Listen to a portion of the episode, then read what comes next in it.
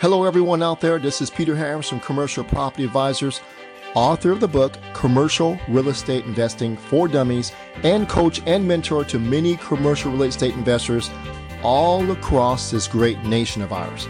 The title and subject of today's podcast is How one of our students went from zero apartment units to 314 apartment units in one year. How did she do that? She went from uh, day one with her seven unit property, and then she purchased her 66 unit property, and then she purchased her 241 unit apartment building. How did she do that? Well, what I'm going to share with you is how did she find her deals? And they were all off market. Number two, how did she raise the down payment? She had to come to the table with, with over $4 million. How did she do that? Well, what made her deal so attractive that investors were eager to put their money into her deals? We're going to go over why her deals were so attractive. Number four, this is my favorite part how is she managing the three deals? She's a beginner. She went from zero to 314 units with virtually no experience in management. So one of the great parts of our company is we help students purchase their commercial property, but we also teach them how to manage it, how to manage the manager, how to manage the money, how to manage the marketing, and how to manage the maintenance. All four pillars of successful commercial estate properties. We help them do that. And then number five, you know, since she is kind of a beginner, did she bite off more than she can chew? In one year, 314 units. The answer is no if you scale your business properly. So we will share that also uh, with you in, in her short video interview. So let's go to her interview now. And when we come back, I'm going to lay out for you the, the structure that she used to go from zero to 314 units in one year. Let's go there. Hello, everyone. This is Peter Harris, and I have another special guest for you. She's back by popular demand, Allison. So, welcome, Allison, back to the show. Thank you. You're welcome. Uh, you're back because everyone out there, in house, in our student population, the internet world wants to know did you close in your second deal and what's happening with the first one? How did you raise all the money? What's the process on that? How are you managing all this? So that's what today's about. So we won't keep you long. Again, I just want to say thank you for sharing your your journey with us. Okay. Yeah, absolutely. Absolutely. All right. So could we just jump right in here? So the, the day you joined us, it took you six months of looking for deals until you found your first deal was a seven unit, right? Mm-hmm. You closed on that and you worked on that. And then four months later, so total 10 months, your second deal came along. And that was mm-hmm. your 66 units for $5 million, right? Mm-hmm. And then the third deal came along at around the what 12 month point. So you whole a whole year you close on that 241 units. So in one year you went from zero to 314 units, right? The audience wants to know how did you do it? So, could we start off with the subject of how did you find uh, the deals first off, first and foremost? Sure. No, so I found the deals all, all, every single one of them through proprietary methods that you taught through your program. But I think the biggest thing about those methods is that they were off market. And so, what that means is that there wasn't a broker on my end, there wasn't a broker on the seller's end. We literally just kind of communicated together directly and were able to come to an agreement that they wanted to sell their properties. I wanted to buy them. We went through the contracts together and then kind of went into kind of contract and due diligence and escrow from there. I think one of the big benefits of that is that whenever you can go directly to the seller, it allows you to be able to understand their motivations better. And when you mm-hmm. understand their motivations, you're able to not just try to structure the deal and structure the way that you engage with them based on their motivations, but you're also able to build on your relationship with them over time, such that if some surprise happens, which every single one of the deals that I had had surprises in the process of closing. Uh, you have that relationship with the seller. You can reach out to them. You can say, "Hey, we need an extension. Hey, this isn't working or that isn't working. Um, we're going to need to change the price." because we found all these surprises in the inspection. you can have those conversations in a more effective way when you have that direct relationship and when you know those seller motivations. So a lot of benefits that came from the deals off market. Okay, great. And so, but in this particular case, on your 66 unit and on your 241 unit, by the way, your your 66 unit was five million dollars purchase price, mm-hmm. and your second your second one was the 241 unit. That one was 18 million, right? Yes. Yeah. Same seller, same seller, right? Same All seller. So, what was his motivation? So his big thing is he's more of a flipper in terms of the type of investor that he is. So he mm-hmm. buys properties that are deep, deep value add. So 70, 80% vacant, you know, lots of work that needs to be done. And then he goes in, he fixes them up, he leases out a lot of the units. And then before they're fully stabilized, so he doesn't really do a lot of the property management stuff to get units into a good place and tenants into a good cadence of renewals, he sells them. And so he had recently bought several properties, several new properties um, back in 2020. And so he had a 1031 exchange. He was trying to do a reverse exchange where because he bought some properties, he needed to sell a few things in his portfolio in order to get the tax benefits. So he had a little bit of a ticking time bomb on him.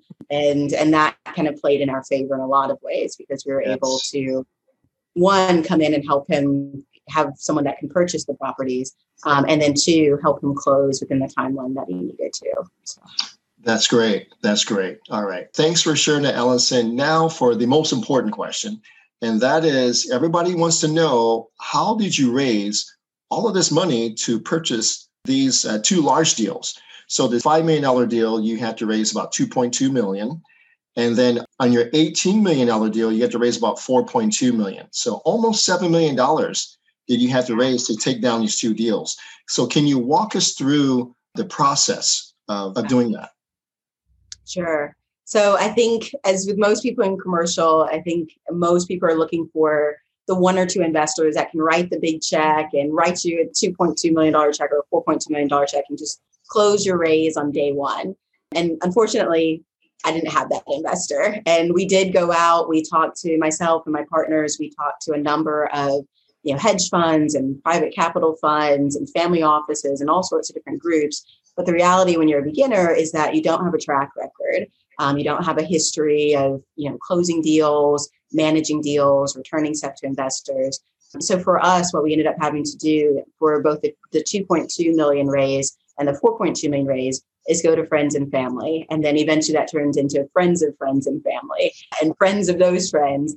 And so we just had to go out to a lot of different people, share the deal with investment clubs, share the deals with some smaller capital shops, and then just let people know what we were trying to do, let people know why we believed in the deal, uh, why we felt like we had something really awesome. I mean, these deals were bought well below market because of the direct relationship we had with the seller and the lack of broker's fees and everything else. So it had a great price, it had great returns, it had a lot of really wonderful things to both the smaller deal, the 66 unit, and the larger deal, the 241 unit.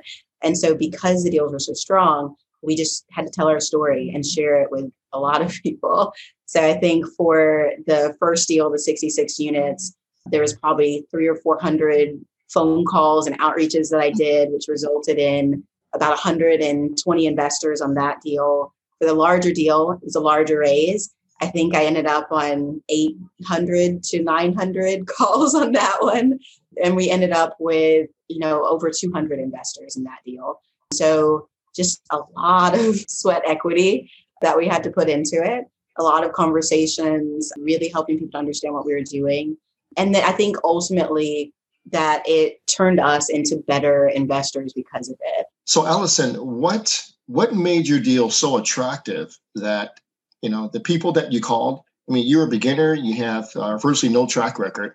And what made your deal so attractive that they said yes and then we'll invest millions of dollars with you? So what made your deal so attractive? Yeah. Or, or your team so attractive sure um, so i would say a big part of it was the team so uh, we had just a fantastic team where one of my partners has been a long time you know property manager asset manager in the houston area a couple other partners you know have deep experience in other industries where they've invested and they've had success and then my own background kind of helped a lot with it that i'm going that i'm let people know I'm going full time on this. This is what I do. Um, you know, this is the things I've done in the past. I mean, I've had all these career successes, and I'm going to put just as much hard work into this deal. And I think ensuring investors that our team is 100% all in and committed to the success of these deals was a big part of investors feeling comfortable with parting with their money, knowing that it's going to people who are going to stay up late into the night, work weekends, do whatever is needed to ensure that their investment is secure and performing well. So I'd say that's probably one of the biggest things was the team. And then beyond that, it was the deal itself. So we bought below market. So our price was really strong on the deal. Uh, we got really favorable lending terms. So we were able to secure a very good loan that allowed us, particularly on the 240 units, have a really high loan to value, which meant that the equity people were putting in was much more valuable. And so that made it so that the returns were really strong. I don't think I can share the IRR and all that, but but very, very strong returns that the deal had.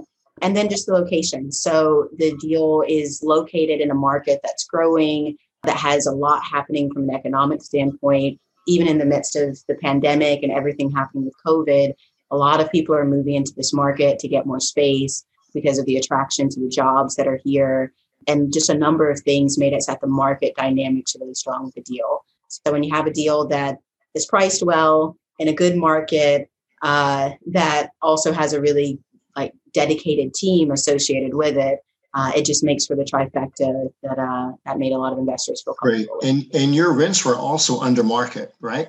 Yes, the rents were under market. So these are these are both all the deals that I've done actually were value add deals. So plays where we could go in, we could renovate units, we could add carports, we could do a number of different things and pull a number of levers in order to generate more returns or more income, as well as things like allocating back utilities where we could reduce our expenses. So a lot of different ways in which we could expand our net operating income and make the properties more valuable. So do that forced appreciation over time.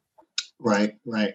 Okay, so thanks for sharing that. So you went from zero to 314 units in in exactly like 12 months, right? Yes. 12 months. it was kind and, of crazy as we were yeah, closing. It, yeah, it was.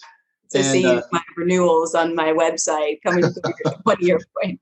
Mm-hmm. Uh, from day one, you told me, Peter, I am uh, burning the bridge. I am pushing the boat away. I am doing this full time. I am not going back to the corporate world. Yeah. So you're doing this full time. So talk to us about that. So now that you have these uh, 314 units under your belt, right? Mm-hmm. You're, you're, owners of, of each.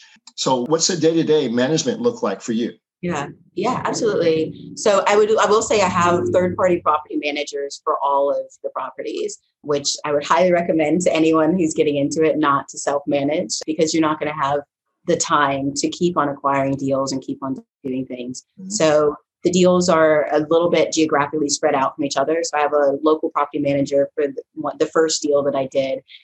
And then I have a larger property management firm that actually is managing the two larger properties. So that firm has, you know, regional vice president that oversees strategy and we have weekly calls with them. We have a property manager that's on the ground. We have leasing agents, we have maintenance staff. So we have a full team that's helping to make these properties not only perform well and get the returns from collections and from leasing, but that also is able to help us as we go in and do capital improvement projects, as we have contractors on the ground, as we're renovating units, as we're resurfacing roofs, doing a bunch of different things. Having that team is really helpful. So that's like a big part in terms of the management of the properties myself and one of my partners do the asset management. So we meet with the property managers once a week. We're he- very heavy handed in terms of direction of this is how we want the property to run and making changes as we see fit if we don't see them being run the way they should be. And so that's like a big piece of what I do day to day is just making sure those properties are running well. And then another big piece of what I do is also looking at other deals. So turning the acquisition engine back on, underwriting deals, talking with brokers, talking with sellers, and just like continuing to build the portfolio. And so that's kind of my day to day. There's no typical day in the life of a real estate investor. I think on any given day, I could be walking around in a unit that was totally trashed out because someone, you know, got asked to leave and they didn't want to. And so they left it a mess. And so now we're trying to fix that or it could be sitting in an investor office somewhere talking with a, the head of a family office and sharing with them what our business does and how we can help them. And so it's dramatically different from day to day in terms of what we do. It's very, very busy, but it's also very exciting. And it's like one of the most rewarding jobs you can have. A few week, a couple weeks ago, actually, we had a ribbon cutting at Gulfwind, the 66 unit, mm-hmm. where the Chamber of Commerce came out and we did the ribbon cuttings. We had just finished a bunch of renovations and a bunch of things, and we decided to not just have it be something that was about the ownership, doing a ribbon cutting and look at all the stuff we did, but we decided to combine it with a resident appreciation night. So oh, we have a beautiful pool there. So we had snacks and drinks, and we had a slushy machine brought in. And we played resident bingo, where we created a bingo game where all the answers had to do with the property that's their home. And we didn't realize how many kids we had at the property, but suddenly like 30 children showed up from all these different apartment units. All these parents were there, older people came awesome. out, brought their chairs. And it was just an amazing night. We had this ribbon cutting and the residents got to like eat food and enjoy bingo and as the kids won prizes they're jumping up and down like yes i won and it's just um, such an amazing feeling to know that as an owner you're responsible for the homes of 314 people and 314 families. And you have the ability to make those homes better. And so sorry i'm getting a little choked up but um, that's a big part of like my personal motivation is yeah. um, is just being able to provide great homes for people, particularly with the type of properties that I buy, where they're class C, they're workforce housing, our tenant base is, you know, people that work at McDonald's or at Walmart, they're not used to being treated with dignity and respect, particularly in their homes. Um, but to be able to give them those things is um, yeah. is really rewarding. It is. It is. Thank you for sharing that. And uh, w- one one final question is had a thought that some people may believe, Allison, that you bit off more than you can chew. Like, uh, how can you go from zero to 314 units? So you have a uh, one person on this side that says, no, let's just do a seven unit. Uh, so an average person maybe would stop there and say that's enough. But you went on to do your 66 and in your 241, a total of 314. What do you have to say to the person that uh, to people that say you may have a bit of more than you can chew and mm-hmm. how do you go from zero to seven to you know 66 to to 241 did you in fact bite off more than you can chew no i don't think so at all i think the reality of scaling up like this is that the tools and the resources that you need are there for you. If you're willing to admit that you can't do it all by yourself so getting the good property management help great contractors. So i'm not doing it alone in many ways. And i think if i was doing it alone that would absolutely be more than I can chew to self manage 340 14 units by myself. But I think part of scaling up is recognizing what you can do yourself, what your time is best spent doing, and then recognize when you need to get help, when you, when you need to get talented people on the team to help you make something a success. Yeah. And so I think that's a big part of being able to scale up and continuing to scale. So the target for this year is to get to a thousand units. And so the only way I can do that is if I set up systems, I set up structures, I set up ways in which we can make sure that our current properties are performing well, doing what they need to do. And then I still have time to continue fundraising, to continue investing and doing due diligence on other deals. So yep. I think the team is a really big part of it. And then continuing to build that team out, continuing to say, okay, it's time to hire an admin assistant. It's time to hire you know another asset manager onto the team that you know can do more of like kind of the day to day walking around to properties and stuff and then i step in when there's bigger issues and so a lot of that building out of the team is what allows you to be able to scale all right allison thank you so much for sharing today and i'm sure everyone else will appreciate it as well and um, so again, so thank you. I know you're very, very busy managing yes. 314 units. So you to peel off part of your day. We really appreciate it. Okay. Absolutely. And thank you for everything you do. Like without your mentorship in this program, I would absolutely could not have gone from zero to 314 units in a year. I think your guidance and your counsel every step of the way has been so, so helpful. Um, so thank you for what you do. You're welcome. We'll see you next time, okay? All right. Sounds okay. good. Welcome back. Wasn't that a wonderful interview from Allison? Isn't she such an incredible person? Now you can see from from her, uh, you know, choking up and getting emotional when she talks about her tenants and how she wants to help them get their dignity back and help them get a, a hand up. She doesn't mention all the other things that she does off hours helping her tenants and her property managers and her team become better. She doesn't talk about that. And uh, she told me yesterday she wanted to increase her portfolio count from 314 units to 1,000 and start her own property management company. I want to conclude here by sharing with you how Allison has scaled her business. And uh, I don't see how else you can scale your business without having a process. So this is exactly what we taught her. This is what we exactly we teach our students that want to scale their business through syndication. All right, so let's get started. Here is the deal. You have to have a deal. Uh, without uh, finding these deals, you have nothing. So what's a good deal? Well, here's a good deal right here. The price of the deal, like Allison's, it must be priced under market. So you're getting uh, somewhat of a good deal. Uh, number two, you need to have the ability to raise the rent so that you can uh, raise the NOI and force the appreciation. That's the beauty of commercial. And lastly, your location must be good. No one's going to invest in your deal if you're in a bad location. Okay, so these are the three pillars of where to start. That's a good deal. Next, you need to have a financial model. What's a financial model? A financial model is a spreadsheet that shows you how to calculate the deal's ROI, the investor ROI, and your ROI. It's a complicated spreadsheet. We supply that to our students. The third one is your investor structure. What are you going to pay your investors when they put money into your deal? Here's her structure. These were not her exact numbers, but this is her structure. She's going to pay them an 8% preferred return. Preferred means they get paid first before any other partners. And then there's a 75-25 split for anything after that, including cash flow and when she sells the property in five years. 75 to the investor, 25 to her and her team. Next is due diligence. So none of this works if you don't do a good job of due diligence. Due diligence on the physical parts of the property, the financial piece, of course, and the legal part. So that encompasses all the due diligence. And next is your team. Two components of the team to make sure you can execute all this is you need a really good property manager that's experienced in operating properties of this size and you need an experienced team. We're part of her team, but also she has persons on her team that have multi-family experience. So she's not doing this by herself. I wouldn't recommend that for, for you either. So make sure you get someone on your team like us or someone with years and years and years of experience. Not five years, not six years, okay? I'm talking years and years of experience. Let's face it, person that's been in business for five years, they haven't been through enough. Next is an exit strategy. So this is the whole process of scaling your business. And exit strategy is so important. It is one of the least talked about things in this business. Look around the internet. Who talks about exit strategies? We do. Exit strategies is so important.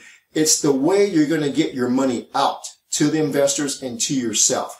It must be a clear, concise, conducive plan on how to execute this whole strategy from concept to exiting the deal. Okay. That's the exit strategy. It must be very conservative and concise. And we, we help our students develop all that. Next is you need to have a legal team. So to make all of this legal, raising capital from raising money from persons, it's a very legal thing. I have a video called Real Estate Syndication. You can watch it where I break down more of the syndication stuff and what's required legally to do this. And then next is she had to raise the money. She raised, as you mentioned, about $4.4 million, I believe. Now, some of you said that she has a rich relative. But let me tell you this. If you have a rich relative, why are they rich? They are rich because they're smart and they make great business decisions and they just don't throw their money around everywhere. So Allison had to make sure all of this was in place to convince this rich relative to invest with her. That's harder than anything else in the world. Okay. So kudos to her for overcoming that huge obstacle of getting your relative to invest with you. The last part is to close the deal. So this is a key piece to get to closing. If you watch Allison's first video entitled Beginner Closes $5 million 66 unit, you can see what she went through to close this deal. This whole process here. Okay, so I just shared with you a process or systems that we have in place in our company to help our students. And I know it's a lot, but again, this is the way to do it.